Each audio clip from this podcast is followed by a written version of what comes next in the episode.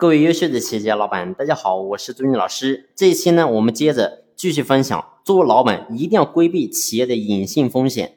那么上期呢，我就和大家分享了，我说什么叫做企业的法定代表人。那么这个呢也是非常重要的。那么我相信呢，可能过去我们在经营企业的时候根本没有这个概念。那么今天呢，我和大家分享另外一个点，你会发现呢，我们很多的企业都是没有股东的，然后是老板个人独资企业。那么在这个营业执照里面，或者说这个工商注册里面，都是你是百分之百的股权。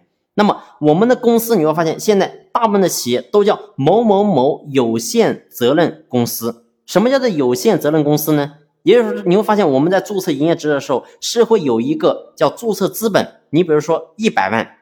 那么什么叫做有限责任公司呢？也就是说。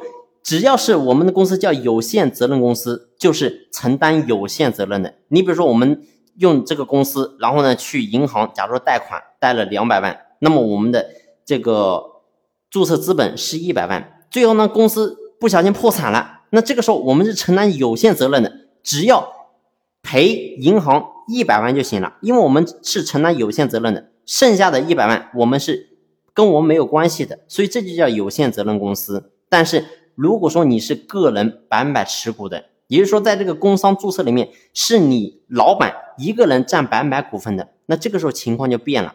为什么呢？因为你是一个人，而这个时候你会发现，我们现在中小微民营企业，你是没有办法做到你个人的资产跟公司的资产，然后能够真正做到剥离的。很多人是做不到的，你也没有办法算清哪个是你的，哪个是公司的。所以这个时候你公司你没有办法真正分明的时候，这个时候就危险就来了。如果说真的按照刚才讲的，如果说你给银行贷了两百万，最后呢公司破产了，但是你又算不清哪个是公司的，哪个是你自己的，而这个时候你会发现这两百万你是要承担的。也就是说，虽然说你是叫有限责任公司，但是对不起，你照样是承担无限连带责任的。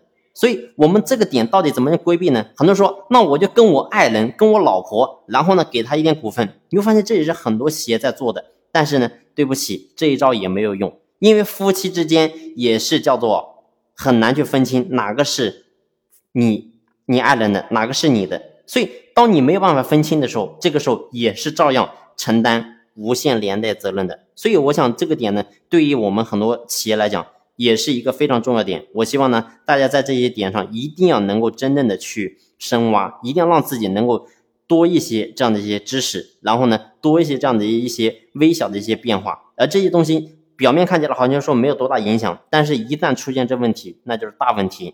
所以呢，我希望大家如果说在企业当中你有什么困惑，有类似的，那么呢，也可以随时联系朱老师。今天的分享呢，我们就先聊到这里，感谢你的用心聆听，谢谢。